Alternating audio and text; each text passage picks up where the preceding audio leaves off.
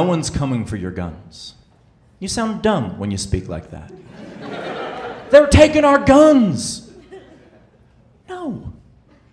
No one's taking your. We want you to register your guns like you register anything potentially dangerous. You register your car with no issue. When you're at the DMV, you're like, they're taking our cars. what did you just say? Yeah, first we get driver's licenses, and the next thing you know, we're walking everywhere. It's a slippery slope. No, sometimes it's flat land. And now you might say, well, it doesn't matter what you want because of the amendment. Second Amendment protects them as a right and not a privilege. And I'll give you that.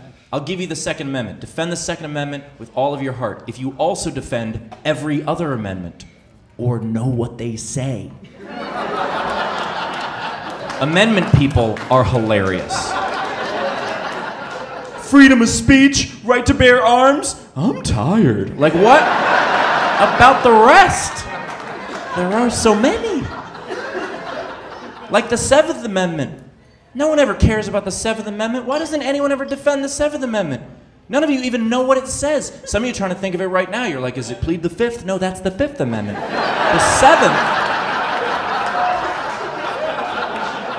The Seventh Amendment says that every civil matter involving more than $20 can go to full jury trial. Or maybe it doesn't. You don't fucking know. My point is either amendments are sacred or they're not. It's as simple as that. And if you're someone who feels you need to own a gun because you want to protect yourself from your neighbor, okay, I support that. I do. I think that the Second Amendment is important. I think that a person who is educated and responsible and regulated should be allowed to own a gun. However, if you need a gun because you're afraid of the government, you don't know how tanks work. Hey, my name is Eric McCoy, and this is that show which works to under, understand things that we may not fully understand. I want to clarify something on this episode, which may fall slightly different than some of our other shows. And when I say things we may not understand, I'm not necessarily saying that I don't understand because this topic that we are actually going to explore today, I do understand. Um, I do understand both arguments. But again, for those who know me, I've worked the best I could to understand the ambivalent nature of as many things as possible. And you're going to see me sort of play that devil's advocate today, which means that I may argue certain things that I'm ambivalent on or disagree with myself. So debate can actually ensue. and I do have a guest today who I do not personally know, but am extremely glad that he reached out to me because this topic is very controversial for a lot of reasons. And some of the reasons that I will argue as being valid reasons, especially with situations that have been happening in our country that have destroyed lives. I guess you could say the topic is of two schools of thought. Do we implement control or do nothing. Now, I don't think that's going to be the complete answer to this whole thing, um, even with my guest. And I'm not going to assume where my guest stands on political spectrum, although we did talk briefly about it. And although I can assume, and for his understanding and those who are listening, I am not a black and white thinker. And really, I can't sit on either side.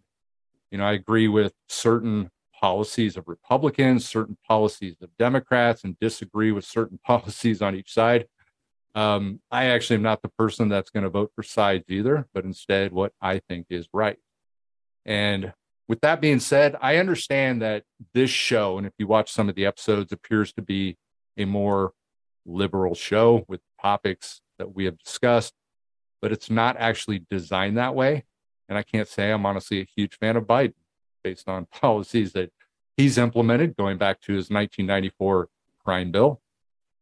But Trump was much more fun and entertaining to focus on for the absurdness and weirdness of certain Republican Congress people.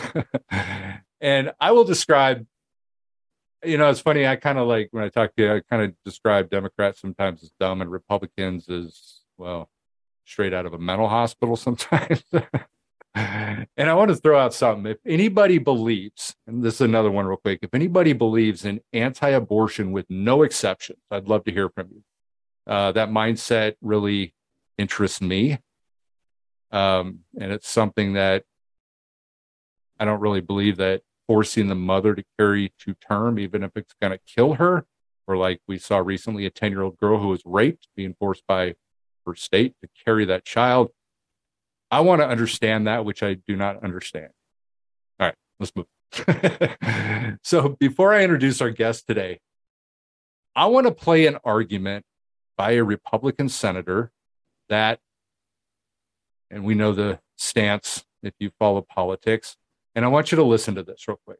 You know, inevitably, when there's a murder of this kind, uh, you see politicians try to, try to politicize it. Uh, you see Democrats and a lot of folks in the media whose immediate solution is to try to restrict uh, the constitutional rights of law abiding citizens. That doesn't work. It's not effective. It doesn't prevent crime. We know what does prevent crime, which is going after felons and fugitives and those with serious mental illness arresting them, prosecuting them when they try to illegally buy firearms. Walk a Mile in My Shoes has been focused mostly on arguments of people. We believe on this show and appreciate different opinions, but to me, opinions can only make sense if there is validity to the argument. Logical fallacies are typically politicians' go to, which means they fall apart with reasoning.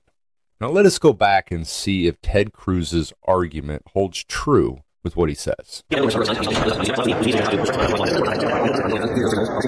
You know, inevitably, when there's a murder of this kind, uh, you see politicians try to try to politicize it. Uh, you see Democrats and a lot of folks in the media whose immediate solution is to try to restrict uh, the constitutional rights of law-abiding citizens. That doesn't work. It's not effective. It doesn't prevent crime. The one way in which something is easily politicized is when a politician receives money to keep their mouth shut on something.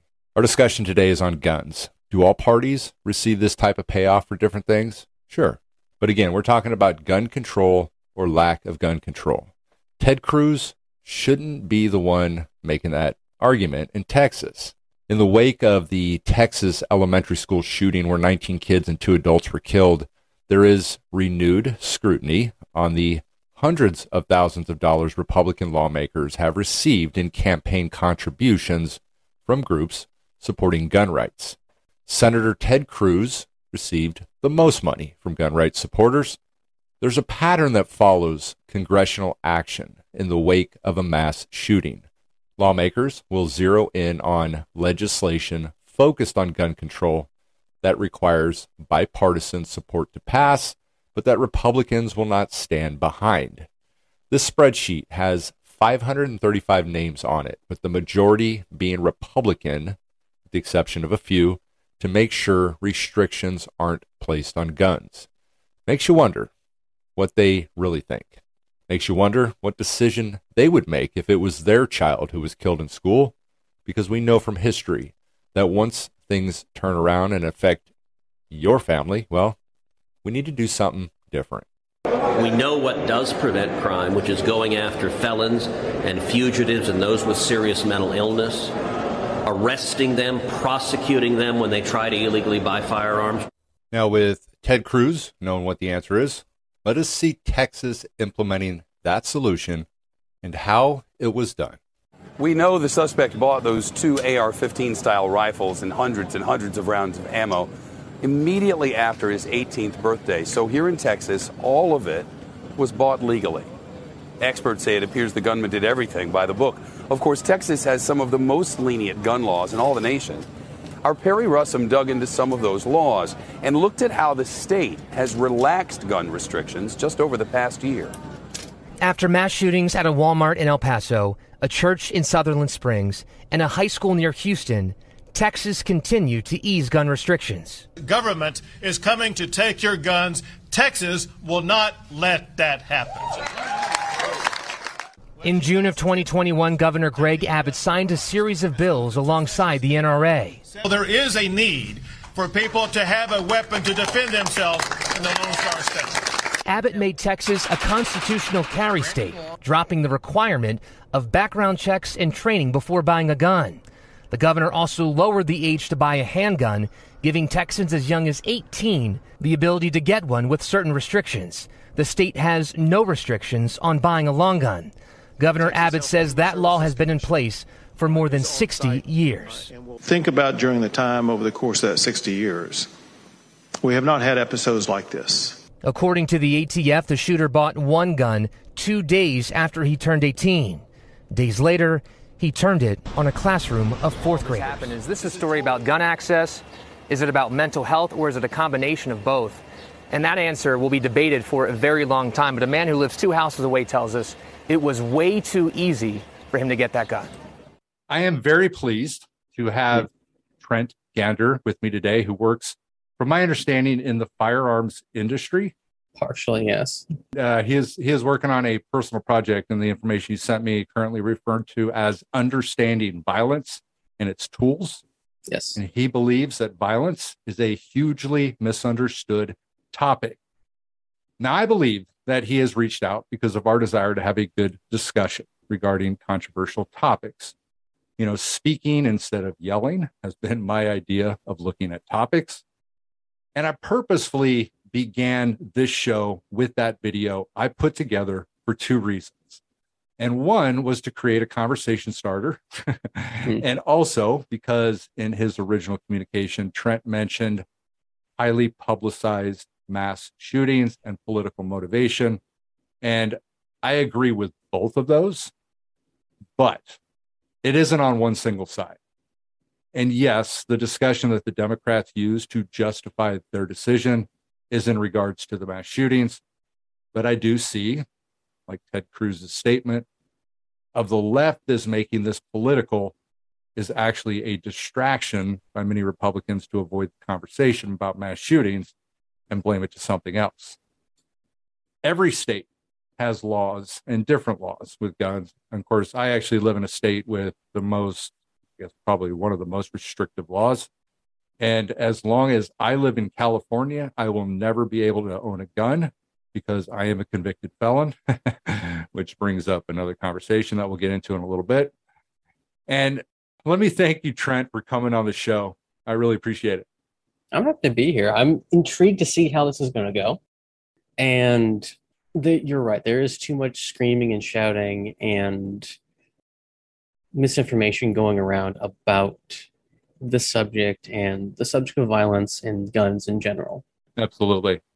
And I want to start by saying again that I appreciate you. I appreciate your ideas and, and your opinions. And I really appreciate your decision to talk about it. I actually, and I'll tell you honestly, I have very little respect for a lot of politicians because, and I'm speaking on both sides, that they have agendas and they're actually not willing to talk much about things. Now, I read the message you sent very carefully, and I will admit that Texas is probably, and I want to say probably not the best example to use to say that gun control would have no impact on gun violence. Texas reduced the requirements for 18 year olds just prior to the shooting, and he was 18 and did buy it legally. Now, could something have been done different if it was stricter and saved those lives? And possibly. Now, honestly, we'll probably never know because cause and effect mm. is difficult to prove on either side. Now, I want to first ask you do you believe that there should be no restrictions on guns? The honest answer is yes. I believe that most of the things that have been placed on the books, background checks, many of the other status things, do nothing to prevent violent crime. And I have, surprisingly enough, a lifetime of experience seeing it not work with all the restrictions that many people ask to uh, put in into place. Because I live in probably the third most restrictive state in return to firearms. I live in Illinois, and I have lived in the shadow of Chicago for about 26 ah, years. Uh, yeah. so every single weekend, I hear over the radio four to 30 people have been shot and killed or severely wounded in Chicago. And Chicago, you have to register your firearms, you have to uh, have a list of them, you have to have several background checks, several waiting periods. all these other things. And Chicago being one of the most prominent uh, figures in the anti gun pool, shall we say, uh, having the worst gun crime in my entire state, seconded only to the capital, really makes me question how are these things are actually effective if they are the answer. Well, and I got a I got a question for you on that. So, how many of those guns do they just go to another state to purchase them? There is that argument. They have been. That is an argument that uh, the mayor of Chicago has had. Uh, the interesting aspect of that is is that Indiana, where most people claim that these firearms are being filtered in from, uh, does not have the same level of violent crime as Illinois does. You think that the the easier access to firearms would indicate a higher rate of violent crime using firearms. And while we do see that somewhat in the statistics, you think it'd be roughly even being, you know, neighbor neighboring states in roughly the same demographic. I'm going to make an argument that is going to create a problem with Trent's argument because data doesn't match what he is saying. According to the CDC, which continues to gather data on firearm mortality across the country, they paint a different picture. So, according to firearm mortality, there were 586 more deaths in Illinois versus Indiana, which does make it look higher, but here's the problem Indiana has a population that is almost half the size of Illinois. And based on most statistics, they calculate firearm mortality per 100,000 residents. Indiana has 17.3 per 100,000, while Illinois has 14.1 per 100,000. Now, you may say that this isn't a fair comparison because you still have more deaths. So let's use that argument for a second. Let's compare California, which has very strict gun laws, and as we've seen, Texas has some of the most lenient.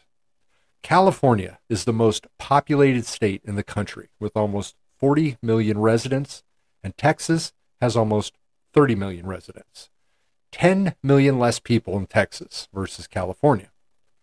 California in 2020 had 3,449 firearm related deaths, with Texas at 4,164 deaths. That places Texas at 14.2 deaths for every 100,000, with California at 8.5 for every 100,000 deaths.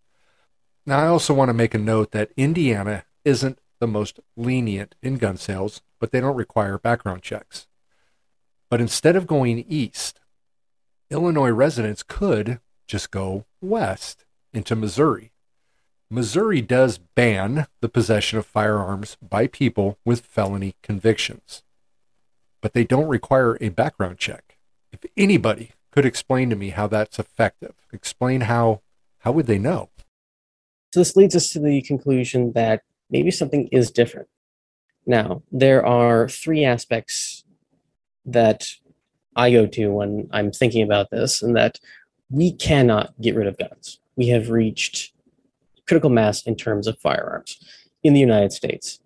Illinois, I think even California, of the known guns that are in the hands of private citizens, are enough to equip the militaries of other countries completely. Illinois, I believe, was the equivalent of the country of Yemen. So we have more than enough guns for everyone. I think the estimate is roughly at least one for every citizen or more. Yeah. But yet we see wildly different statistics in terms of where violent crimes are occurring, who's killing who, and what is actually happening in terms of those situations. For the other aspect of it is, is that with the widespread acceptance of 3D printing, even if you got rid of all the known guns. The the parts compatibility, the, the being able to build them yourself, and the the ease at which it can be done with parts kits or even just completely with no real firearms parts has already passed.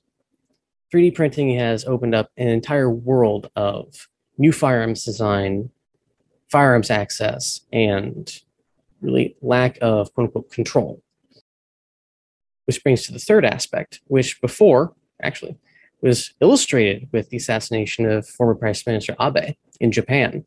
That manufacture of firearms, even crude, simple pipe shotguns, is capable in the most restrictive of environments because for my understanding of Japan's military history after it was conquered in World War II, essentially all private ownership of firearms was removed. And uh, the perfect scenario where uh, gun control could easily have been and was implemented to a successful degree, yet we still have a former prime minister shot to death with a homemade firearm.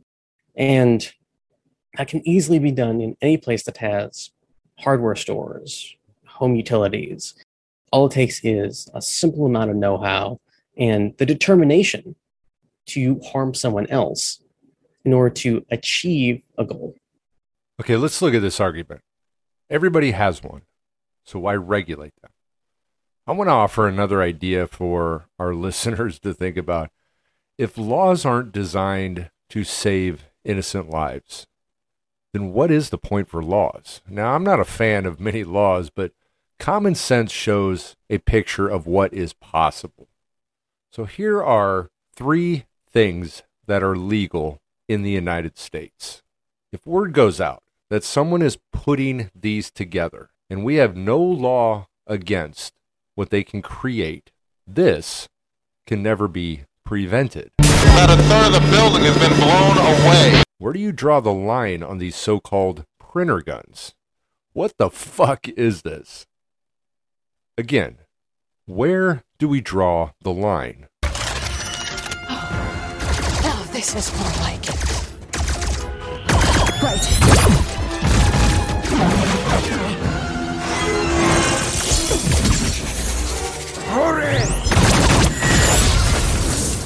Now, you stated also in your letter, and I was thinking about this too, that a large portion of the Western world is severely uninformed when it comes to weapons.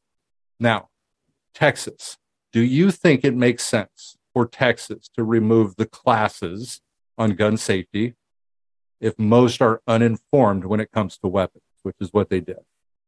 The spectrum of how uninformed someone is is actually quite broad because there is the basics understanding of firearm safety. You know, don't point a loaded weapon somewhere, always treat it as it's loaded, and the safety aspect. But how bullets and firearms are actually used to kill people is largely misunderstood. We're mostly influenced by things like video games, movies, TV shows, and how most people are exposed to how firearms work and their effectiveness on people is influenced by that. So you see someone hit. You mean like holding the gun sideways?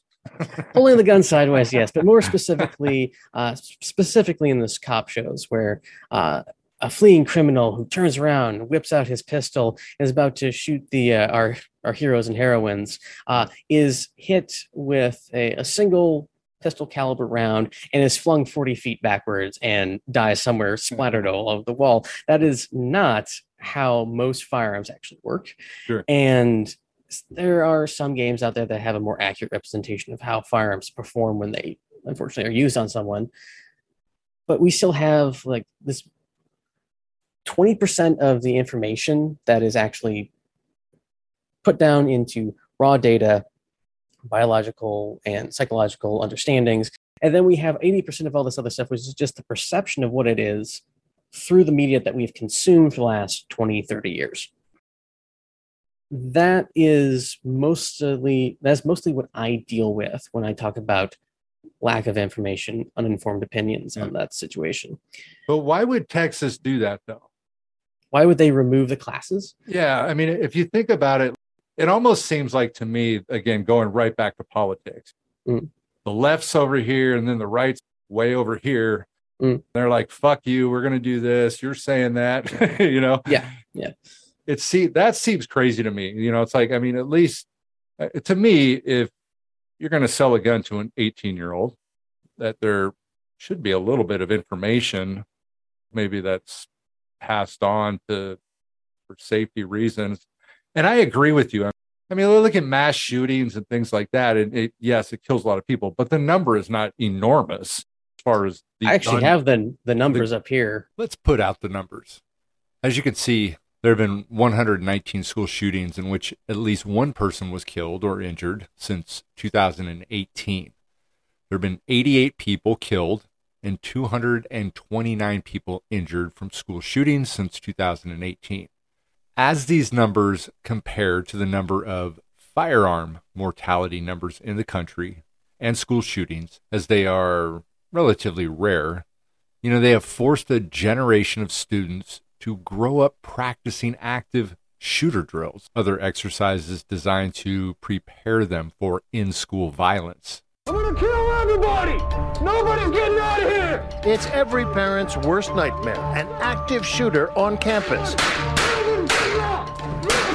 Threatening to kill innocent kids. In this case, just a drill, but a terrifyingly realistic drill. And that's now an issue.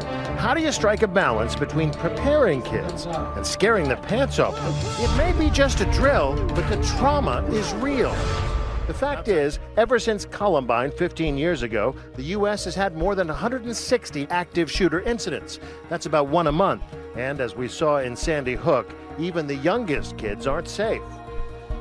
So, in school districts across the country, lockdown drills are now as common as fire drills. Some go as far as covering students in fake blood and recruiting volunteers to play dead in the hallways, all in an effort to make the drills more realistic. Attention, this is a drill. We need to lock down. A modern version of duck and cover. Please go behind my desk. The teacher locks the door, pulls down the shade. Everyone's told to keep quiet. It's kind of scary, huh? The kids huddle quietly under the teacher's desk. Do you know why they do this drill? Right, exactly. For one final exercise, the teachers do their normal duck and cover drill and see how they're sitting ducks.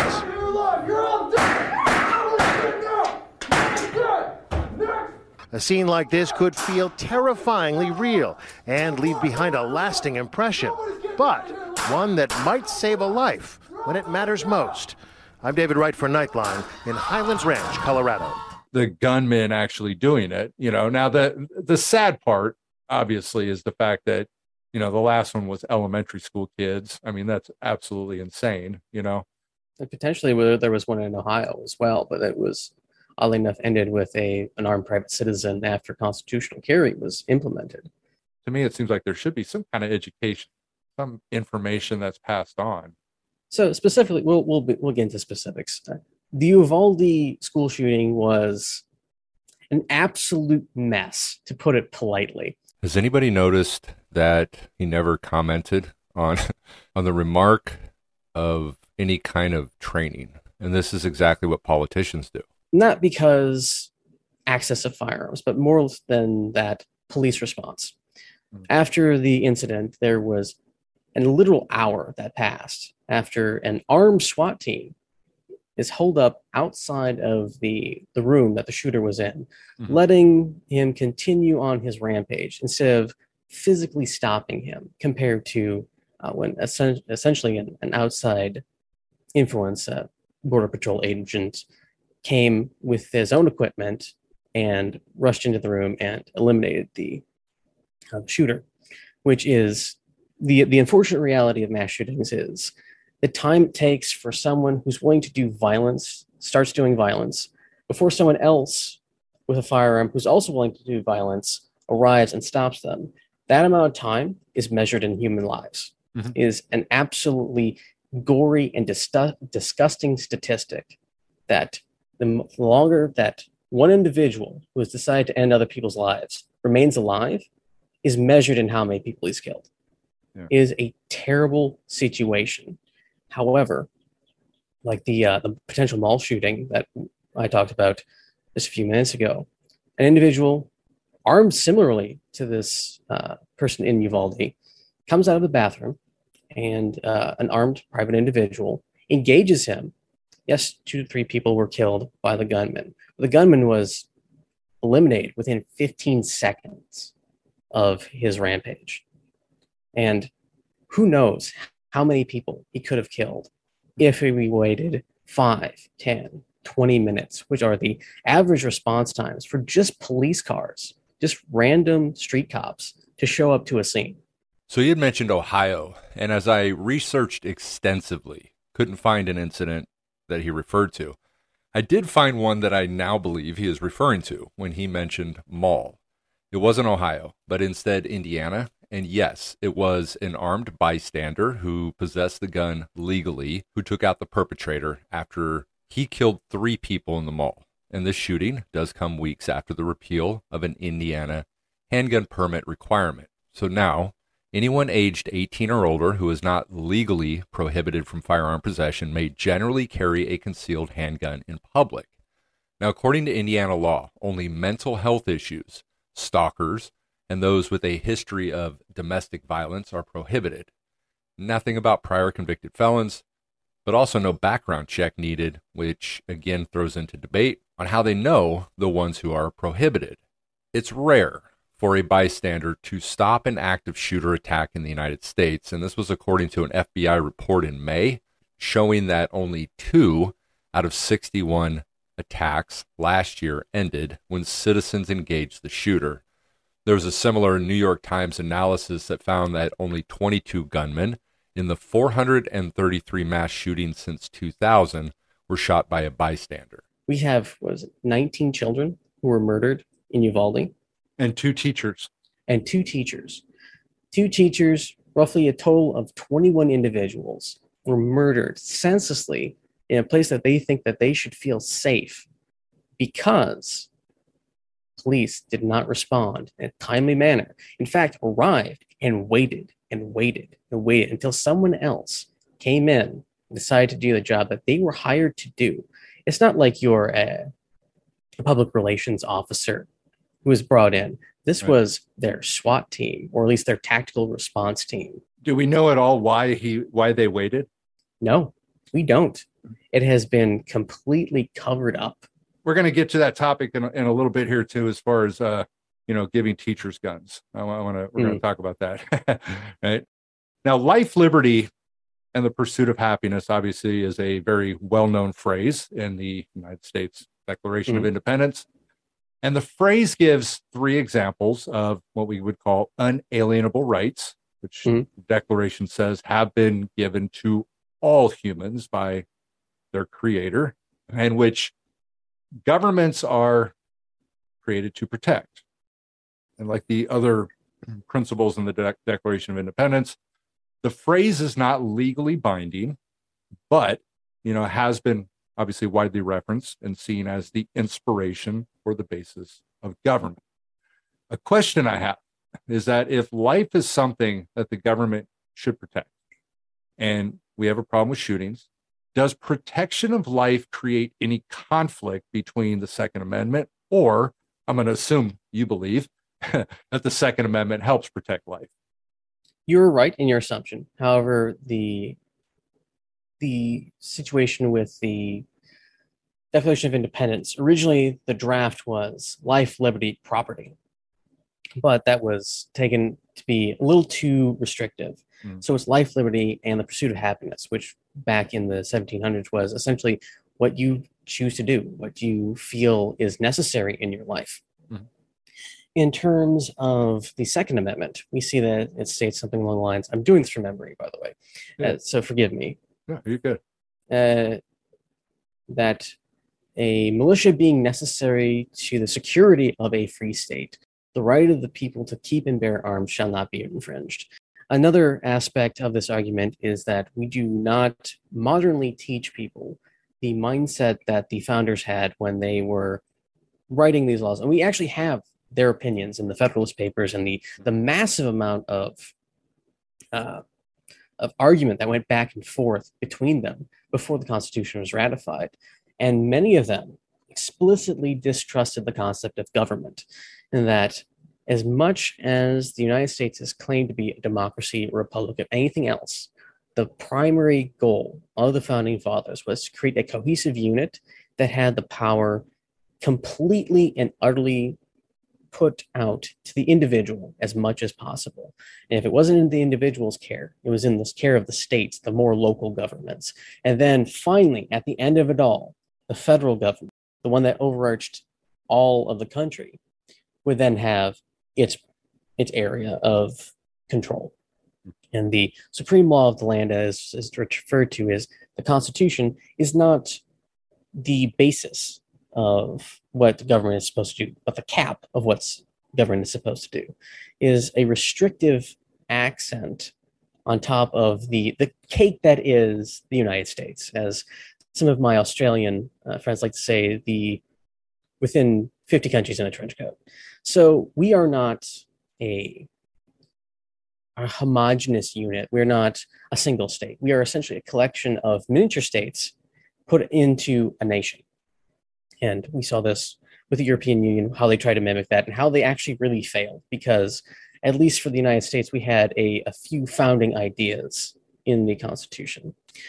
The Second Amendment states that it is the people's right, the ind- and therefore the individual's right to keep and bear arms. This emphasizes that it's a naturally occurring right. The government does not give it to us. They do not technically have any authority to take it away. And many of the recent Supreme Court decisions in regards to firearms have reinforced the concept that it is about individual security, individual safety.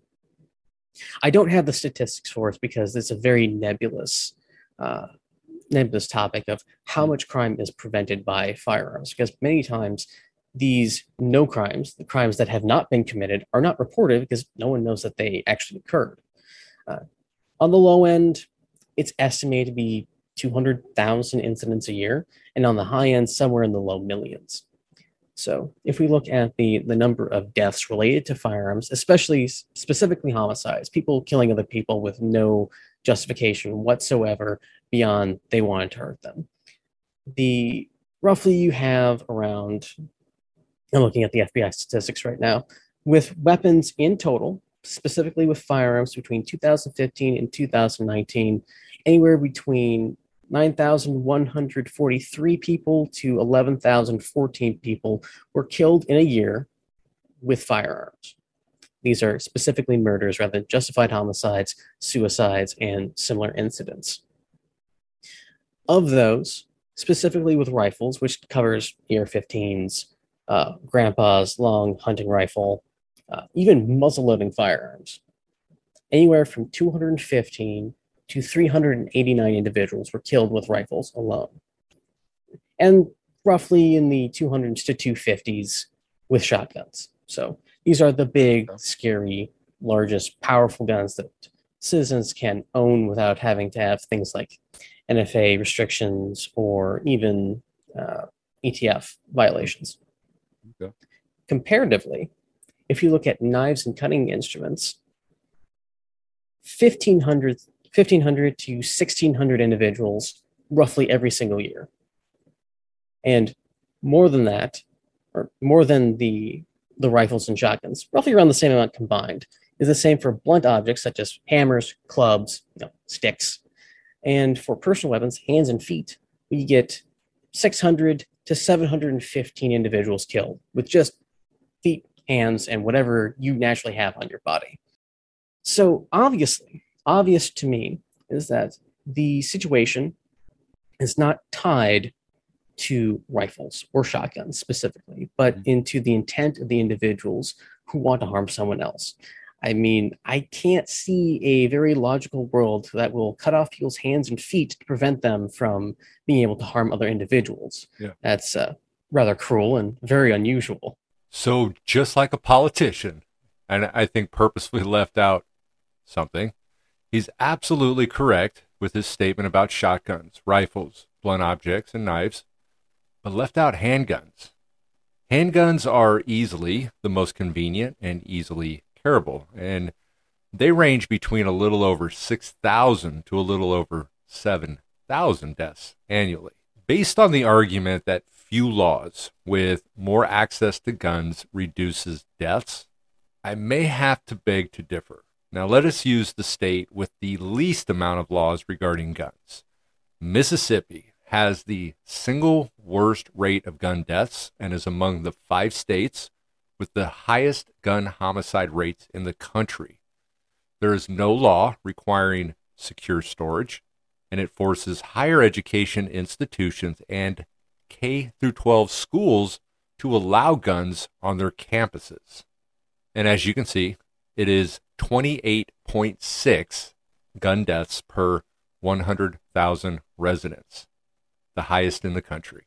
Yeah, I want to say, and I want to let you know real quick, you know, that you're talking to somebody who lives in the real world, right? Mhm. I don't live in the delusional world that says that you're going to stop gun violence by creating gun laws, right? I personally think prohibition in general, and not just guns, right, creates more problems.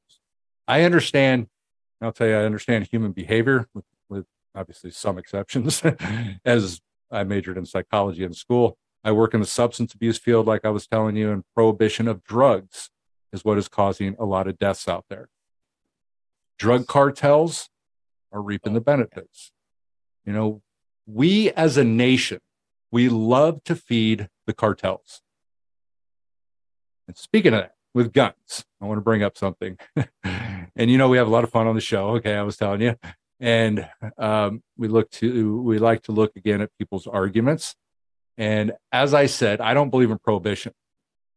But what does what does discourage me are arguments that don't sell me on things sometimes.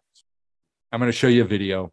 Have played a video, but this video before, and it fits well with this. And this is our ex-president Donald Trump, and he made this famous statement that I'm going to play that has been heard around the world and criticized drastically. And I guarantee you know the video. And I added an additional part that I want to actually make a comment on. So listen to this. They're bringing drugs, they're bringing crime, they're rapists, and some, I assume, are good people. And in July, footage emerged of that CJNG convoy. These gunmen call themselves the Elite Group and pledge allegiance to El Mencho. In both the convoy and the Mexico City attack, the cartel's firepower was on display. They're armed with assault rifles with grenade launchers attached to the barrel, heavy machine guns, and also this gun. This is a 50 caliber sniper rifle. It's a powerful weapon that the CJNG loves to show off. Other cartels use it too. 50 caliber bullets are huge. They can kill from over a mile away, punch through armor, and even take down helicopters. These guns are outlawed in Mexico, but legal in most of the US. And there's evidence that border states with loose gun laws like Texas or Arizona are supplying them to the cartels. A weapon that can fire a mile and a half being sold without any kind of control at a gun show and that how, how easy that is to get to organizations that are causing so much havoc in Mexico and in, in further south as well in Central America. And there's no way to track the guns after they're purchased. Some of them get smuggled across the border. Over the past few years, at least 70% of all guns seized in Mexico came from the United States. The Mexican army recovered 554 50 caliber rifles from 2010 to 2018, and all but one of those were traced back to the United States. If you or I or any legal buyer wanted to get a 50 caliber bar- rifle, you could purchase one from a gun dealer in 47 states, or if it were on sale at a gun show, uh, you could buy it. It would be totally unregulated. It would not require a background check. It would not require um, any other kind of review. You could bring it home with you that day. You could then um, pass it over the border yourself, or you could sell it to someone else at a profit, and that person could bring it over the border. It's very easy to get items like that over the border because most of the enforcement at the border is focused on people and things coming from south to north instead of north to south. American guns going south isn't a new phenomenon. It's been happening for years, and U.S. law enforcement has sometimes made the situation worse. From 2009 to 2011, the ATF allowed nearly 2,000 firearms worth $1.5 million to be purchased in order to track the buyers and sellers who they believed were connected to Mexican drug cartels. The ATF lost track of the guns, and hundreds were later recovered at crime scenes in the US and Mexico. Two of those weapons were found near the scene of a murdered Border Patrol agent in 2010. And in 2016, a 50 caliber rifle from that ATF operation was found in a hideout used by El Chapo. American gun sellers have said for years that the smuggling isn't their fault. But experts say common sense gun laws could help stem the flow of guns from America to cartels in Mexico.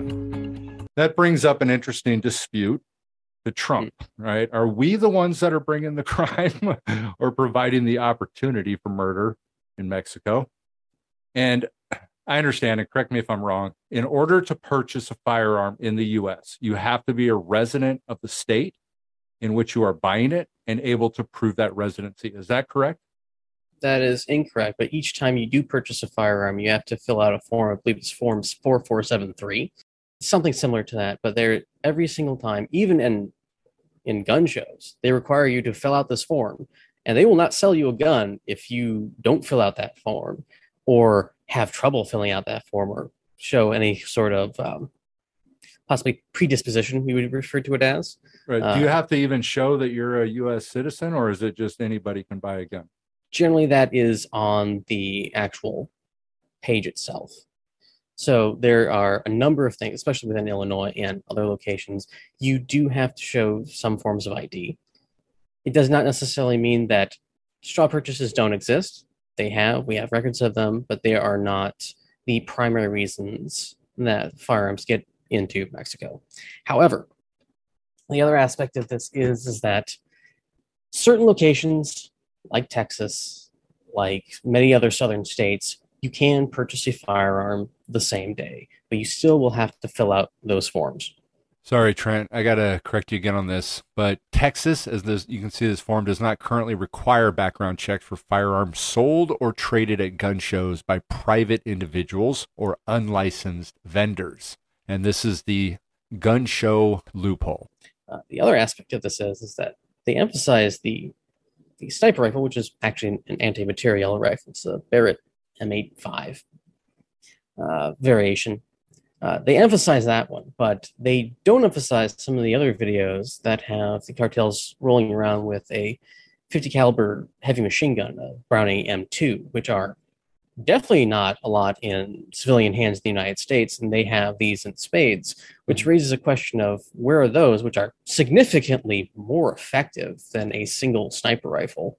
Where are they getting these? Because we haven't been selling them to them, and any civilians who own them hold on to them because one, they're incredibly expensive. Yeah. Even basic uh, nine millimeter submachine guns, because I was looking at uh, probably two or three years ago just to see what a machine gun actually goes for. They're worth fifty, sixty thousand dollars on the civilian market. Can you imagine anyone else who's probably going to get pennies on the dollar for that selling them across the border, going to invest that much in a illegal machine gun just to hand it off to someone who is going to use it illegally and probably not pay them the economical value of it. I want to look at this from a rational standpoint. Okay. Mm-hmm. Our laws, right, are fueling the deaths from drug overdoses because a lot of the fentanyl, of course, is coming from Mexico, right? Mhm. From the cartel standpoint, it's business. That's why I see this, right? And Yeah. the black market is money, billions of dollars. People do things for money. Yeah. You know, fentanyl kills 50 and then we get 100 addicted. Mhm. Business, right? And we're also providing weapons to the cartel uh, because of the fight for the Second Amendment. Now, either way, our laws and rights destroy the very thing that our government, I believe, and I, I believe this was designed to protect, right? Mhm. life, life. Um, now, this is a question I have. You Mhm. know, I'm an American and I believe in the freedoms that we have. Mhm. Although I have to admit, right, I have lost faith in our Constitution in a lot of ways. And I wish those, and here's the reason why I wish those that fought for one amendment would also fight for all of the amendments. And I'll explain this real quick. So I'm clean and sober today. Mm. I have no desire or plan to return to drugs, but I do care about the lives of Americans that are suffering with substance abuse. I want to argue real quick for the right of the people to use drugs. And I want you to consider this argument for guns. Right? And as you'll see, I've thought a lot about this. okay, I would say that people have the right to live their lives in a way they choose, so long as they don't violate the equal rights of others. What right could be more basic, more inherent in human nature, and even more so than owning a gun, than the right to choose what I put in my body? Right? Whether we're talking about alcohol, tobacco, herbs, saturated fat, marijuana. This is a decision that should be made by the individual, not the government. Now, if government can tell us what we can put or not put into our bodies, what can it not tell us? What limits on government action are there? Now, we usually discuss the Constitution in terms of rights. Does the government's action infringe on some enumerated or unenumerated rights of individuals? But this emphasis on rights, I believe, can be misplaced and even counterproductive. So the question does indeed secure our rights. The Constitution is a document through which the founders, you correct me, authorized the federal government's powers. It was two years after the ratification before we even had a Bill of Rights. And it cannot be thought that we had no freedoms between, what was it, 19, 1789 and 1791, I believe? Roughly then. Through the Constitution, we delegated certain of our powers to the federal government. We enumerated those powers in the Constitution. And by enumerating them, we made clear that the federal government's powers were limited. After a short period, it was decided to add a Bill of Rights to the Constitution. For greater caution, is sort of what James Madison said and in his words, and because no one could enumerate all the rights that individuals retained, Congress added the Ninth Amendment. The enumeration in the Constitution of certain rights shall not be construed to deny or disparage others retained by the people. And then they added the 10th Amendment, which reserves to the states or to the people all the powers not explicitly granted to the federal government. So, the first question we should ask when we think about the Supreme Court and the Constitution is not what rights the court will find there. More basic is the question of whether the power the government claims has ever been authorized. By first asking not whether the individual has a right, but whether the government has a power. Not only do we get the order right, but more importantly, we shift the focus to the government, to the source, if any, of its authority. That puts the burden of proof where it belongs. It is not up to the individual to try to tease a right out of the Constitution, but for the government to show where it gets its authority. Ours is a limited government. Government can act only under some enumerated power. So, in that light, where in the Constitution does the federal government find the power to ban or regulate drugs? In 1920, people understood this, and when they wanted to ban alcohol, they passed a constitutional amendment. You can't say much good about the prohibitionists, but at least they had enough respect for the Constitution to go through the formal amendment process. But we've never passed a constitutional amendment granting the federal government any power to ban marijuana or cocaine or heroin or other drugs. The federal government's contemporary prohibition policy is an illegal and unconstitutional power that it was never given. And that goes back to our the other thing that prohibition really does not work, Yeah. and we've reached critical mass in many different things. Uh, it's it's mind-boggling to me because uh, many people come out and say, "Well, we need more government regulation. We need uh, more strong cops or something along those lines." And th- the lines where those begin to cross over with the actual solution are really hard to see. uh, Ted Cruz, and you know, and he's been saying this too. Background checks, background checks. Now it's all bullshit, and I'll, I'll show you in a little bit on his why his argument's bullshit. but you know, background checks that if you're a convicted felon, you should not be able to own a weapon. And uh, but we want people to have weapons so that they can protect themselves. So they're basically saying that because I was arrested 20 years ago, right? Mm. I've been arrested in 20 years, I should not be able to protect myself. I believe that is complete and utter bunkum. Uh, I know. Uh, I would say he's a good friend. If I called him, he'd come help me. Uh, he is a former Vietnam vet. He went into the military because of legal issues back in the day. Uh, he has been actually he just recently got out of prison. He has been a felon after he got out, and he's been accused of things he has not done. And I believe he has the right to defend himself. Now, if we have, say, someone who is a vicious murderer, I, that's one of the Sure. reasons why I believe in the uh, the death penalty. He's not going to go out and vicious murder if he's executed.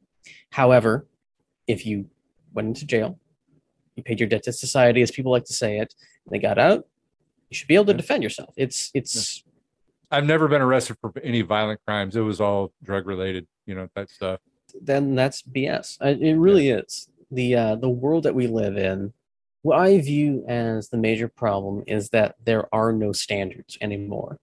There's no standards for individuals. There's no standards for stuff. I don't mean like you have to be this tall. Oh, we're going to enforce our religious opinions on you. It's like we should have a concept that you should be a decent human being. Here's how you do that. Here, we'll encourage you to be benefited from being a decent individual or you're benefited from not being you know a sack of crap or anything else like one of the one of the greatest emphasis of the united states even before that that the whole american dream is that you can come here with nothing or you can be born here with nothing and work your way up to something. Is that true these days?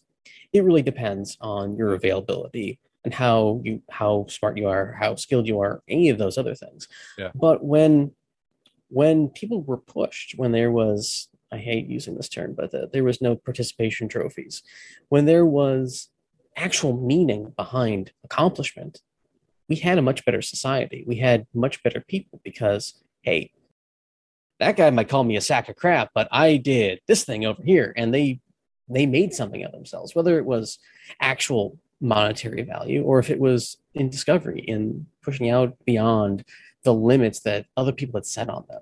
And mm. that i believe is the true american dream the, the ability to self-determine and that comes down to all the rights that we have to determine how what and why i'm doing anything that i don't have to justify to anyone else but myself I want to say real quick, and, and I always we we almost always do this. Okay, um, I, I always have to make fun of Donald Trump. I don't know what you think of him, but a major difference that I see a lot of times in Republicans and Democrats is lack of consistency.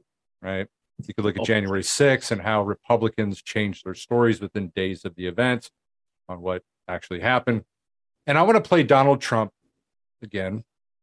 And Trent, maybe I want you to clarify what he believes on gun control. I've been a member for a long time, and my boys are members, and they're much better shooters than I am. I'll tell you, they know more about guns than any. I don't know, there might be two or three people in this room, but believe it or not, not many. So to get the endorsement, believe me, is a fantastic honor. And And I just said to Wayne and I just said to Chris, I will not let you down. Remember that. I will not let you down. if an individual is reported to be a, a potential danger to themselves or others. Allow due process, so that no one's rights are trampled, but, but the ability to go to court, obtain an order, and then collect not only the firearms, but any, any weapons in the possession Or of that might individual. take the firearms first and then go to court, because that's another system. Because a lot of times, by the time you go to court, it takes so long to go to court to get the due process procedures. Uh, I like taking the guns early, like in this crazy man's case that just took place in Florida. He had a lot of firearms, they saw everything. To go to court would have taken a long time. So you could do exactly what you're saying, but take the guns first, go through due process. second. For the most part, as strong as you make your background checks, they would not have stopped any of it. So it's a big problem. It's a mental problem. It's a big problem. Hillary Clinton, and you know I call her crooked Hillary because all you have to do is read any newspaper you want. But Hillary Clinton wants to abolish the Second Amendment. Just remember that. We're not talking about change it. She wants to abolish the Second Amendment. So we're not going to let that happen. I can tell you that right now. We're going to preserve it. We're going to cherish it. We're going to take care of it. Okay? I'm not here to repeal the Second Amendment. I'm not here to take away your guns. I just don't want you to be shot by someone who shouldn't have a gun in the first place. We're going to be very strong on background checks. We're going to be doing very strong background checks. Very strong emphasis on the mental health of somebody, and uh, we are going to do plenty of other things. Again, next week the governors are coming in from most of the states, and we're going to have a very serious talk about what's going on with school safety. Very important. And uh, we're going to cover every aspect of it. There are many ideas that I have, there are many ideas that other people have. And we're going to pick out the strongest ideas, the most important ideas, the ideas that are going to work, and we're going to get them done. It's not going to be talk like it has been in the past. It's been going on too long, too many instances, and we're going to get it done. A now familiar parade of cynical politicians seeking to exploit the tears of sobbing families to increase their own power and take away our constitutional rights. Every time a disturbed or demented person commits such a hideous crime, there's always a grotesque effort by some in our society to use the suffering of others to advance their own extreme political agendas. I see some folks that don't say nice things about me, and that's okay. Because if you turn that into this energy, I'll love you. I don't care. I would give very serious thought to it. It doesn't make sense that I have to wait till I'm 21 to get a handgun, but I can get this weapon at 18. I don't know. I just don't think you're going to get it approved, though, Judge. You're not going to get concealed carry approved. Amy and Dianne mm, You're right. and a a lot of other people, they people may consider. They're never going to consider it, but people may consider it. But they're not going to consider it in this bill. We can't get it done. There's nothing else like that. Where it works, people want it, and we can't do it. But you have a different president now. Well, listen, I, I mean, you went through a lot of presidents and you didn't get it done. You have a different president, and I think maybe you have a different attitude too. I think people want to get it done. Mr. President, it's going to have to be you that brings the Republicans to the table on this because right now the gun lobby would stop it in its tracks. I like that responsibility, Chris. I really do. I think it's time. It's time that a president stepped up. What do you think? What do you think he stands on? Money? Probably. Pay more. so there, there's two things that have to be remembered with Donald Trump is that one, he is a businessman first, and so you don't kind of crap where you eat when it comes to certain things, and so you, you say nice things to people while you're there with him and try to get them to to do things. And the second thing is is that he is a lifelong New York. New York does not necessarily have the uh, the most loose gun laws, and is it's very it's not surprising to encounter that mentality from someone who's always lived in a certain place with certain a lot of this actually does come down to culture because it's, it's undeniable that the the southern states have more of a culture around firearms than the east coast and the west coast do uh, you have more culture around firearms in more remote locations or in areas that have traditionally been more, I hate using the term militant, but they have been frontier states for long periods of time. But as certain locations become more urbanized, that mentality starts to fall away. And as those as those cities become the new frontiers, taking from the the old frontiers, the danger, and putting them in a new urban setting, uh, opinions can shift and the cultures will change. Because I was watching an interview with uh, someone who was former member of Delta Force, and he grew up on the south side of Chicago. Says it's really weird. People there, they think guns are bad, and it's it's just that part of the culture. It's like I I train people with guns and I don't tell them what they do. They don't need to know. But it's like, no, it's, they have guns. It's like, yeah, I'm, I'm training some cops stuff. You know what? Their ba- cops are bad. You know what else they got? They got guns. It's like it really is a culture war between those who prefer guns or people in the middle who think who don't care whether they have guns or not, and those who do not like guns. And this is goes back to all the way to the beginning of our conversation where understanding of a problem can help us solve it. So, because most of this is highly emotionally charged, you know, I love my guns, don't take them from me, into I hate guns, you should have them taken from you. There's no actual understanding of the thing that they're trying to get rid of. Uh, from some of my research, it's scarily uh, easy to make explosives that can kill lots of people in a very short amount of time. But because of the access and the know how that's not available to a lot of people, despite the fact that it is, they just don't think it is.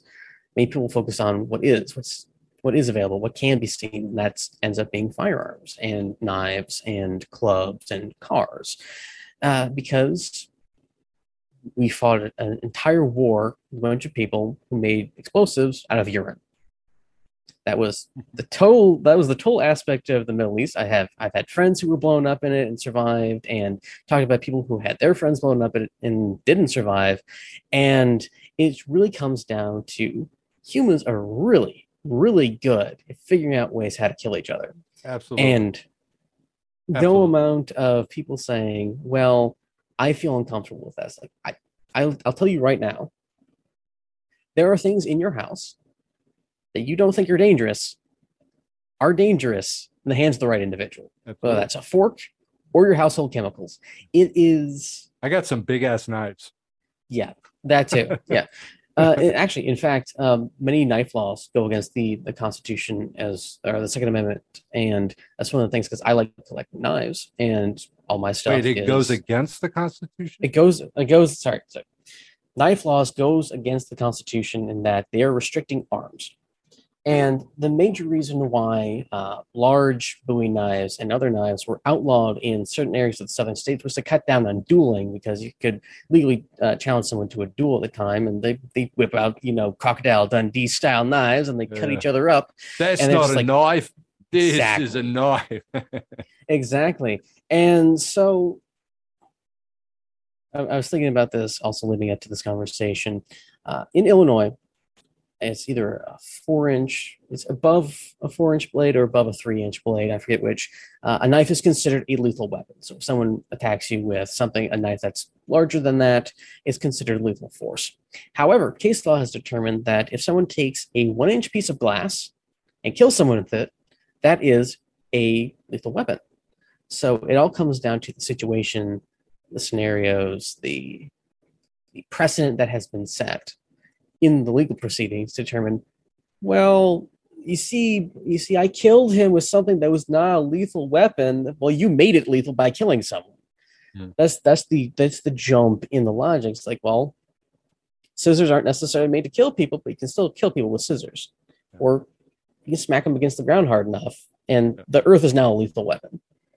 And that's that's the problem with all this because people don't people understand how people die.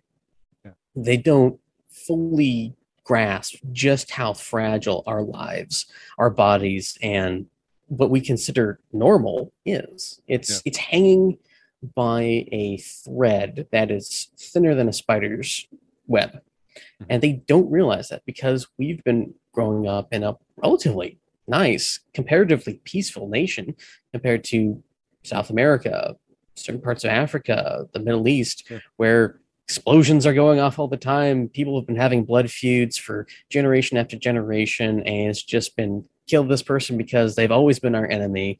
And here, you have soccer moms. I feel safe. I feel safe. I do. One thing I was going to say on this, and I really appreciate this, and I want to give an educational thing here for for those that are watching and those that are listening. What we're doing here is the way to, I think, deal with issues. You sit down, you talk. But I want to make mention. I want to show a video real quick, and we're going to run mm-hmm. out of time here. But I want to, I want to show another video, and this is on an educational aspect. I believe the greatest way to address situations is having a two-way conversation like you mm. and I are having. The worst way to gather information is by listening to somebody that's on a stage speaking and not having the ability to communicate. How honest is their information going to be? And of course, we're talking a lot about politics here too. And uh, the video I'm going to show is is our good old friend Ted Cruz.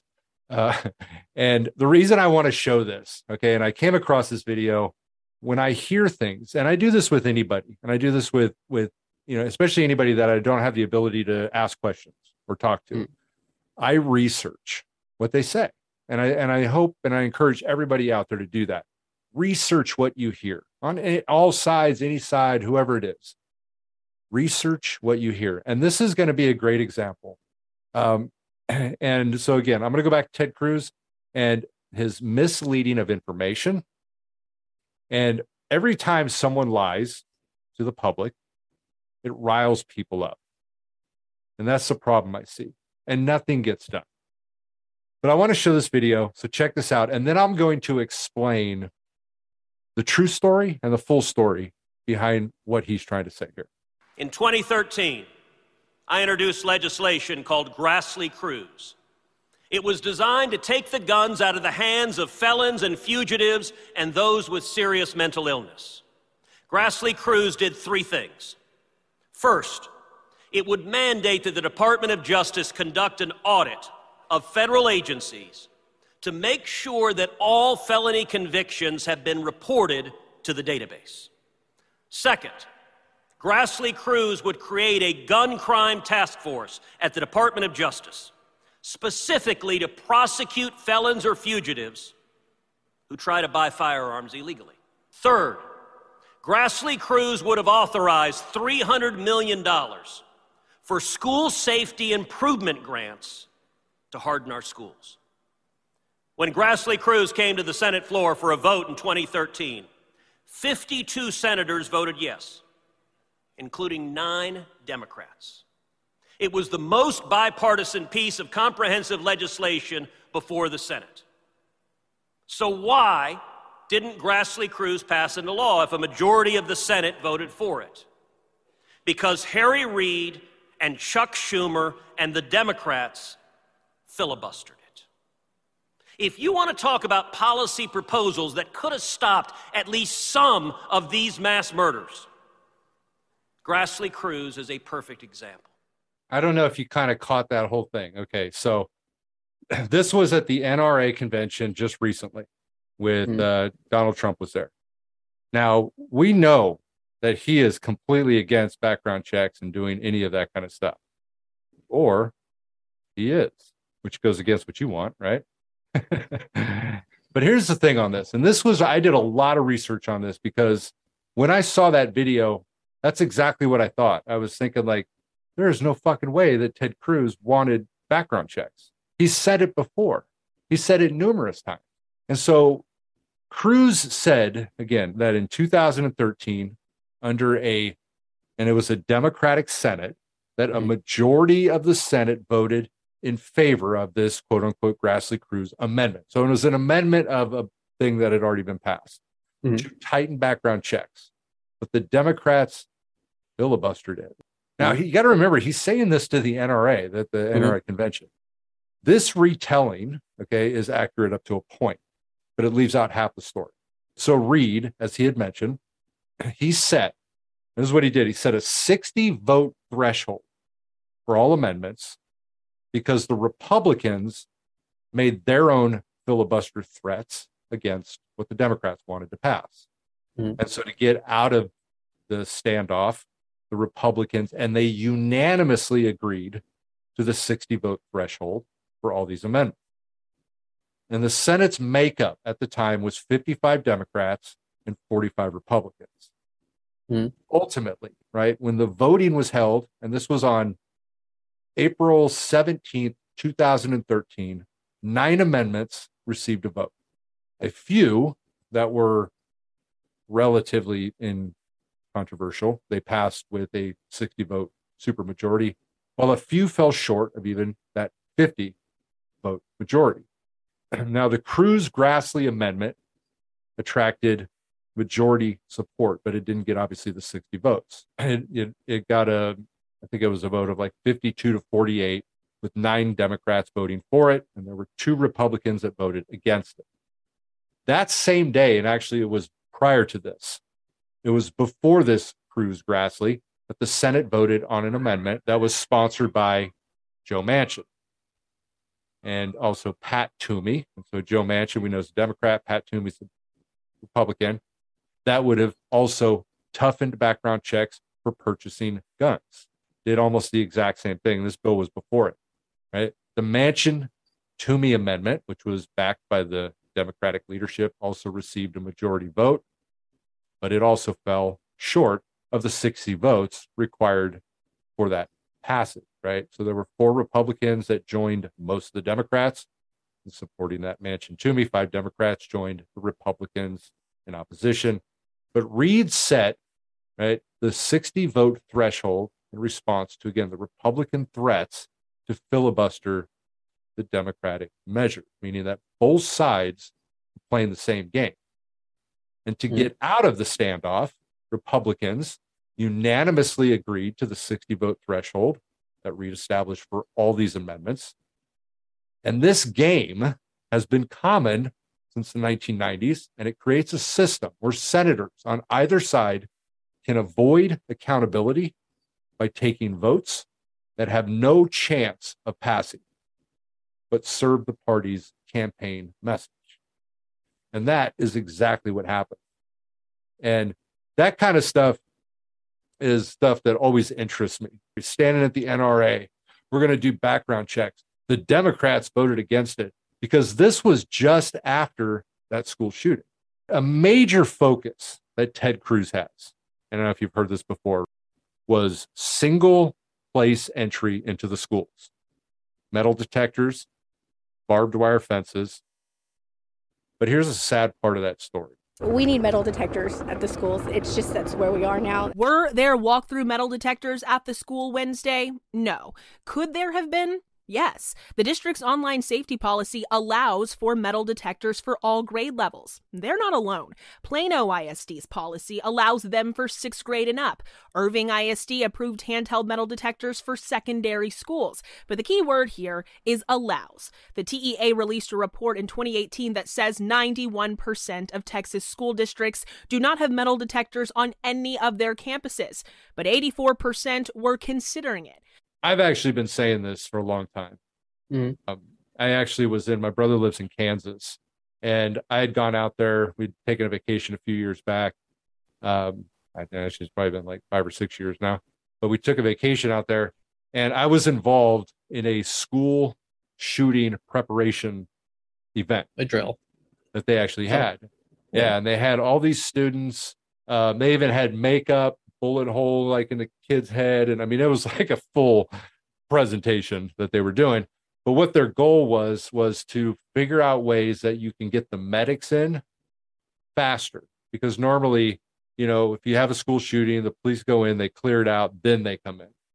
And Mhm. so what their idea was was to was to be able to figure out a way that they can go in with them almost um, to get to the kids maybe that were shot as fast as possible because timing is obviously important. The faster they can get in there, the better chance of survival. And I asked the lady that question when I was there.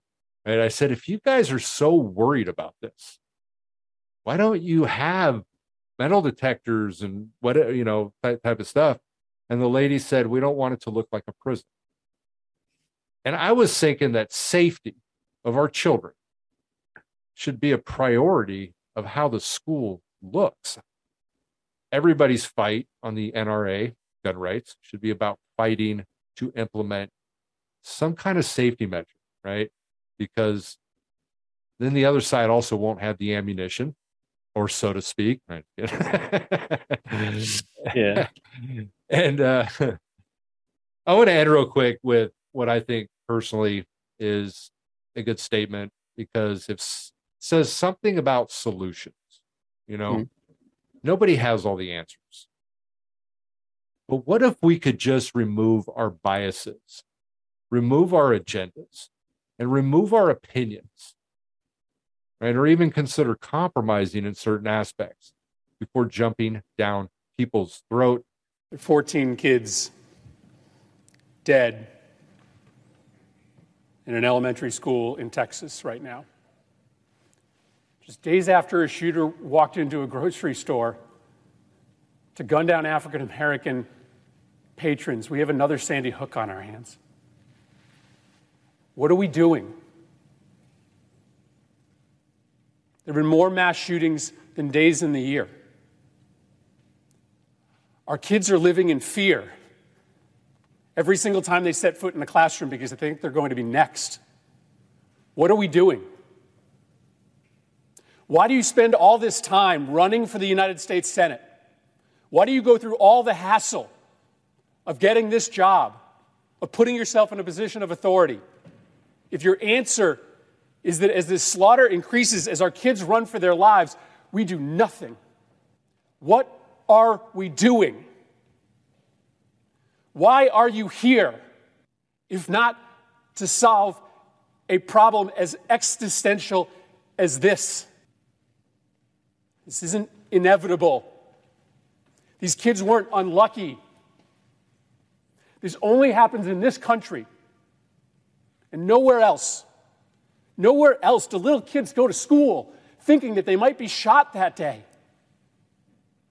Nowhere else do parents have to talk to their kids, as I have had to do, about why they got locked into a bathroom and told to be quiet for five minutes just in case a bad man entered that building. Nowhere else does that happen except here in the United States of America, and it is a choice.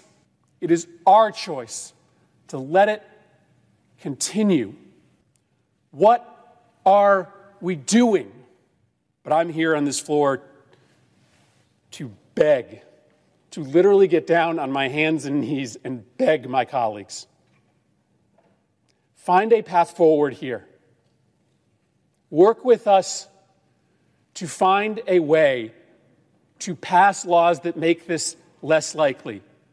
I understand my Republican colleagues will not agree to everything that I may support, but there is a common denominator that we can find. There is a place where we can achieve agreement that may not guarantee that America never ever again sees a mass shooting, that may not overnight cut in half the number of murders that happen in America. It will not solve the problem of American violence by itself, but by doing something, we at least stop sending this quiet message of endorsement to these killers whose brains are breaking, who see the highest levels of government doing nothing, shooting after shooting. The one thing I like about him, I like the mm. passion. I mean, dude's yeah. passionate, you know what I mean? Yeah. And I've come again working in the industry that I work into, you know, it's like there's all kinds of shit that it's a very chaotic industry and things like that. Um, and finding solutions for different things is always the dilemma that we run into. And I just like that just because it's just, let's talk about it. Yeah. Let's f- figure something out. He wasn't saying necessarily anything about what that solution was, but it was just like, fuck, let's let's discuss, you know? and, and yeah. I, that's why I like that video. You know. So I got I got three things for you.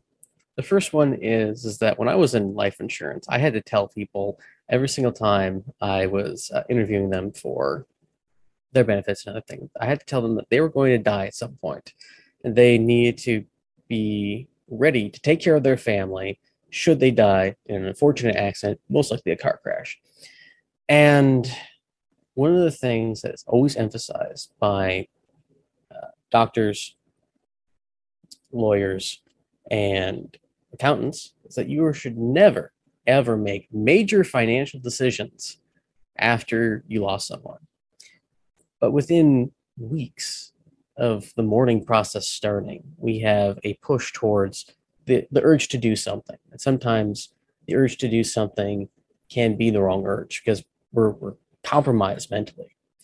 And because of that, that's why I'm have a lot of misgivings towards many of the the pushes for gun control after mass shootings because we're essentially we're we're all mourning from this process and we need to understand what's going on with it before we can we can clear our minds like okay what what's going on what's what do we need to do next time i want to say something on that real quick too because you're absolutely right i mean and i tell everybody even when you're angry when you're hurt, when you're sad, we don't think through our feelings. Thinking through our feelings is what's going to lead us to bad choices. And I think that's what you're saying. Exactly. We, in order to solve a problem, we need to understand what the problem is. And I can't do that when I'm frothing at the mouth mad. I, yeah. I know that about myself. When I'm upset, when I'm hungry, even, I cannot think clearly. And yeah. so emphasis within within my on my side of the tracks is that training, experience, and understanding these problems are the keys to figuring out how do we prevent them, how do we stop them, and how do we shorten the situations that they that we unfortunately have to encounter. The the second thing is is that another aspect of this, which people probably don't want to hear about, is that uh, public schooling is actually a new experiment. We have not had public schools for most of human history. It's been mostly private education or just knowledge passed down from family member to family member. And I grew up in a homeschool. I was educated in uh, by Christian Liberty Academy. Uh, we paid a large amount of money to have books shipped to us, and I never set foot into a school for education Damn. purposes uh, since I was going to school. And how did you learn your how did you learn your social skills? my social skills were actually connected to my uh, religious uh, connections because I spent probably from age six to age 17 on the weekends dealing with my my parents' friends and our little religious unit who are all like past 50 or 60 at the time. So I'm dealing with mature individuals. And they've actually, interestingly enough, done studies that shows that homeschooled individuals have a better access to a wider variety of individuals to deal with and their their social skills prepare them better for college than being surrounded entirely by people of the same age Okay, so yeah, because I, I was curious on that. I, like I went to um, when I started high school, I went to a Christian high school, Mhm. um, and then I got expelled halfway through my sophomore year. yeah. Um, but of course, back then we didn't have internet, we didn't have you know any of that kind of stuff. Um, now you obviously grew up in a time where there was internet. oh there was internet it wasn't that good i had dial-up internet till about 2012 Yeah, the tit. yep Yeah. yep Um, don't use the phone we're, yeah. we're using the net right now Yeah. So yeah, I was just kind of thinking on that though, with like, you know, obviously when I was in school, libraries, we had to go to, you know, do all of our stuff. It, I mean, Yeah. that's where we had to get all of our information. So I was just kind of wondering how different that is. Um, Oh, it's it's significantly different. Um, the level of drive that I see in individuals who are drive and intensity for individuals who are homeschooled is a lot higher than in individuals I see in uh, public school because I I participated in a youth symphony of all things, and many of the people who were more normal because public school is normal. Uh, a lot of them were very, they didn't care. They didn't have the passion that I've seen some of my other peers have. And the ones who were homeschooled, because it was, it was a pretty decent mix in that uh, youth symphony, was that people who were homeschooled did a lot more with their music. They did a significant job at, at practicing. I didn't do it because I really wasn't into it, but um, the the idea that we have to go somewhere else in order to to learn things is actually against literally thousands of years of of human development.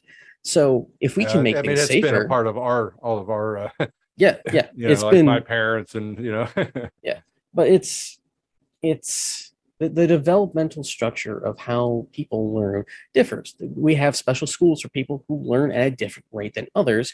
It's not that they're stupid or slow or anything else. It's that they learn in a different way than your standard individual. There's a there's a great thing I keep hearing about in the stuff that I've been watching recently is that uh, back in the day when they were making a new fighter jet, the Air Force decided we're going to make a seat that is for an average in every way. It is the averages of all human uh, torso length, arm length, everything. And this will fit all of our pilots. No one could fit in the seat. Absolutely no one could use the chair.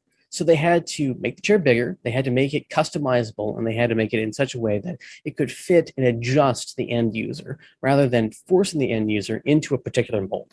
And that is what education currently is. You have to fit in this mold, otherwise, you will fail. let me tell you, let me make, make a comment real quick on that. Um, the problem, here's the problem I see. And you got to remember that there's different families. You get into abusive families, you get families where they're raping their kids, you Yes. get families that are using drugs. You know, you got so there's a whole spectrum of things.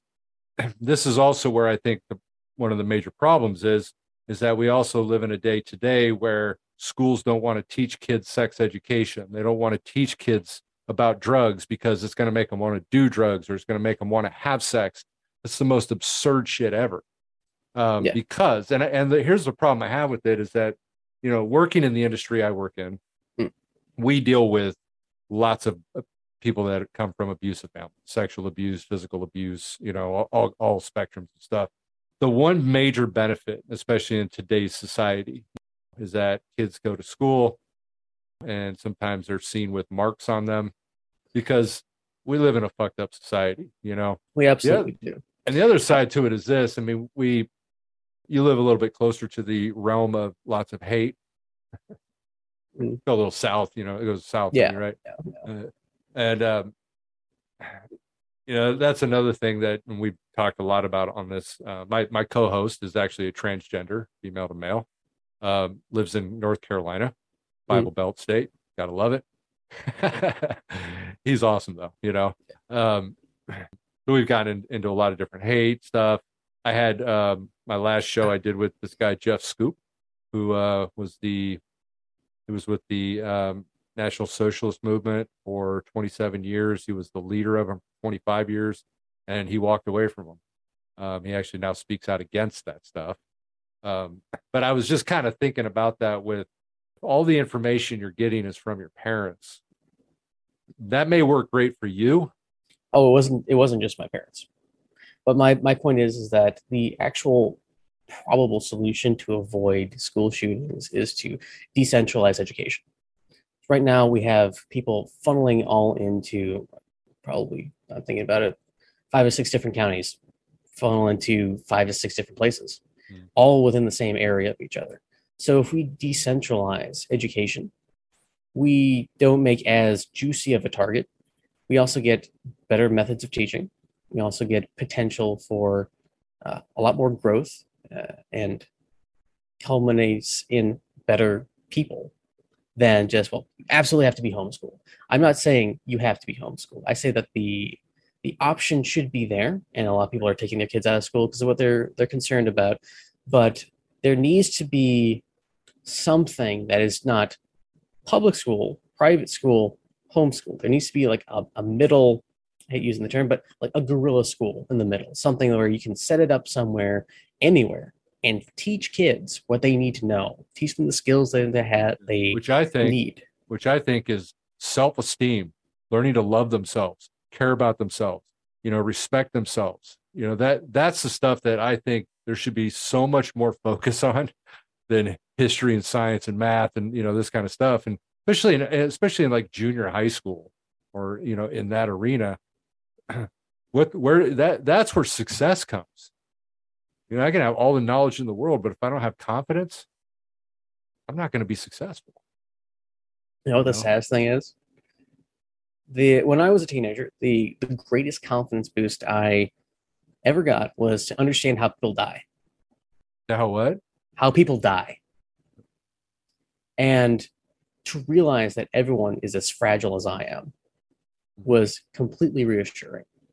But going off of your uh, your co-host uh, transgenderism, one of the major aspects that people don't consider is that much of gun control is rooted in anti-LGBTQ, uh, anti anti-black or uh, racist ideologies, and the history of that, which goes into the other aspect of it, is tied into the discrimination of minorities, of lower social classes, and uh, prote- well, not protected classes, and of high risk individuals, because many of the things that we hear today is that uh, all cops are bastards and that the the police are full of racist, homophobic individuals. Yeah. And while that is not necessarily true, that is the argument that we keep hearing put out and out and out.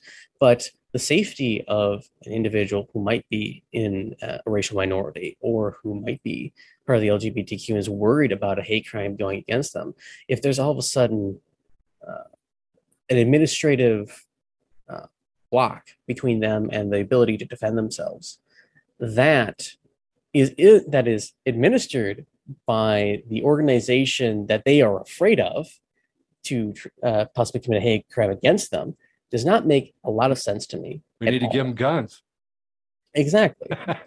Every uh, the, the, the other the other weird part is that many people advocate for these the exact same cops that they say are, are racist homophobic bastards should also be the only ones in society to have firearms, and that makes little to no sense to me. Yeah, I agree.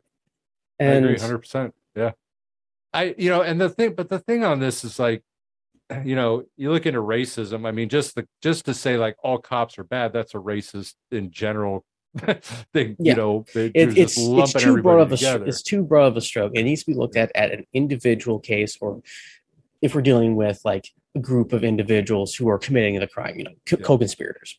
The the th- problem is we're looking at a broad picture when the problems are individualized. Yeah. And so it's like all guns are bad, all cops are bad, all gays are bad, all whites are bad, all blacks are bad. It's like people just suck. That's my personal opinion. A- But- absolutely. how do we you how can you even figure it out. say that? You know, I mean, how I, that, that's what me and that guy Jeff Schoep got into. You know, and he was talking about that and you know his total mindset. But he, you know, he had realized that like if I'm going to say like you know because them being the largest neo-Nazi organization in the country, you know, Mhm. his his biggest thing was anti-Semitism, and Hi. you know, and yeah, and just the idea of like he he you know came to that realization was like how can I hate all Jews? I don't know all Jews. You know, how I, I know some individuals of every race, creed, and anything who I absolutely detest. And one of the other aspects of why I'm why I am pro gun and why I'm pro Second Amendment is because on my mom's side, Polish and Jewish were targeted specifically in World War II. They were disarmed, they were killed. On my dad's side, I got Norwegian, uh, Pol- not Norwegians, Germans, and possibly uh, some more Jewish. So it's just like, listen, Dude, you're you're a, you're a, you're messed up, man. yeah, I uh, I got everybody hating on me. Uh, but it's one of those things where it's just like people need to be able to make their own choices. And the more I see the solutions, the more I think people just say they want to make other people's choices for them. But Yeah. that's that's not how we have a free society. That's how we get these uh, dictatorial uh, regimes where you're just like, well, you're just here to make me money, and it's like, that's I don't I'm not comfortable with that. Can I leave? The answer is no, but I want to leave. That's just too bad. Right. I believe in free choice. I believe that people should have the ability to choose. You know, I I still kind of roll a little bit with no research on somebody. Um, I mean, if you got somebody that has killed 10 people and Yeah, it's, it's one of those things where it's like you know, and maybe there is an ability to find out. the, the legal aspect of this would be uh, mens rea, uh, prior behavior indicators. Yeah. So if of course like if we have someone who's already had violent crimes, already been uh, pre uh, predetermined to try to kill people, try to murder people, uh, I believe that there needs to be a, a shift in how the law is done. We need to have better evidence for this is the guy or the girl or whatever. Right. We need to have personally stricter punishments for those who murder other people. Yeah. And we need to have less punishments for those who really just like, hey, I've got a plant.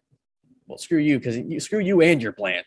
And it's just like, oh, okay, man, I got the munchies. Can you leave me alone?